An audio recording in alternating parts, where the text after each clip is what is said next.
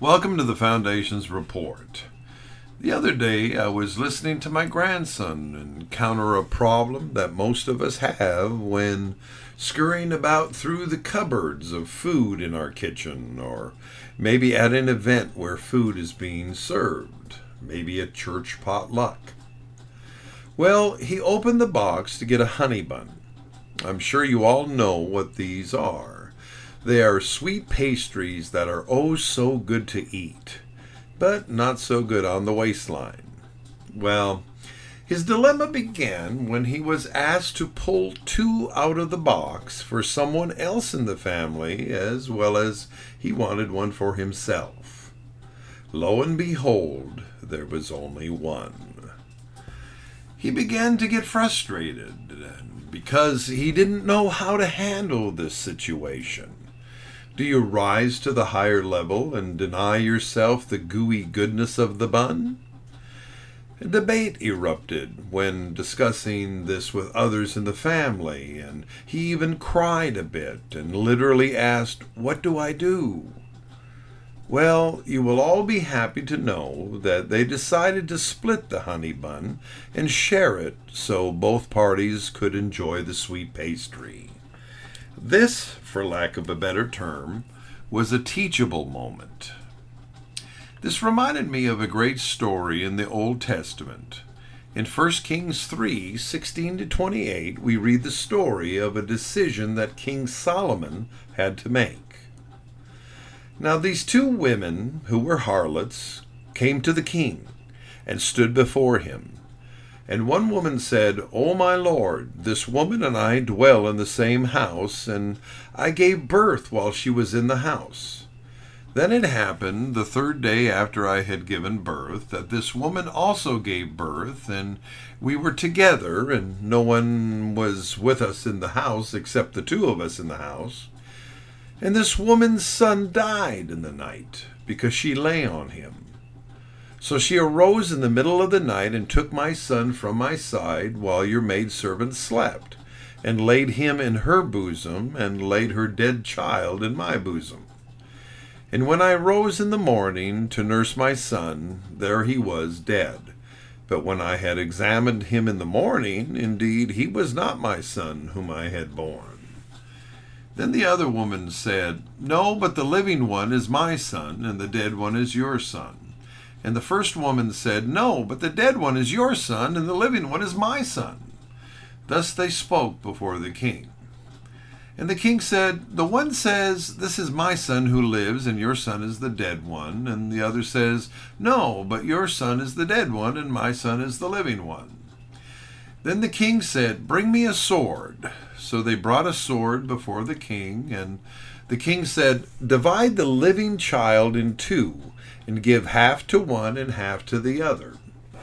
Then the woman whose son was living spoke to the king, for she yearned with compassion for her son.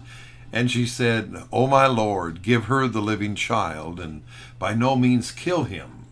But the other said, Let him neither be mine nor yours, but divide him. So the king answered and said, Give the first woman the living child, and by no means kill him, she is his mother. And all Israel heard of the judgment which the king had rendered, and they feared the king, for they saw that the wisdom of God was in him to administer justice.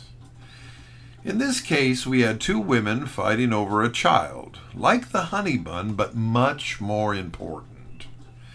Solomon had to figure out the mystery of which woman was the mother. This gave an opportunity for God to show the nation how wise he had made Solomon. He was able to flesh out who the true mother was and solve the mystery of the motherless child. The term that screams out to us in both these examples is selfishness. Most of us, when children, spouted out the word mine when dealing with an item we were given.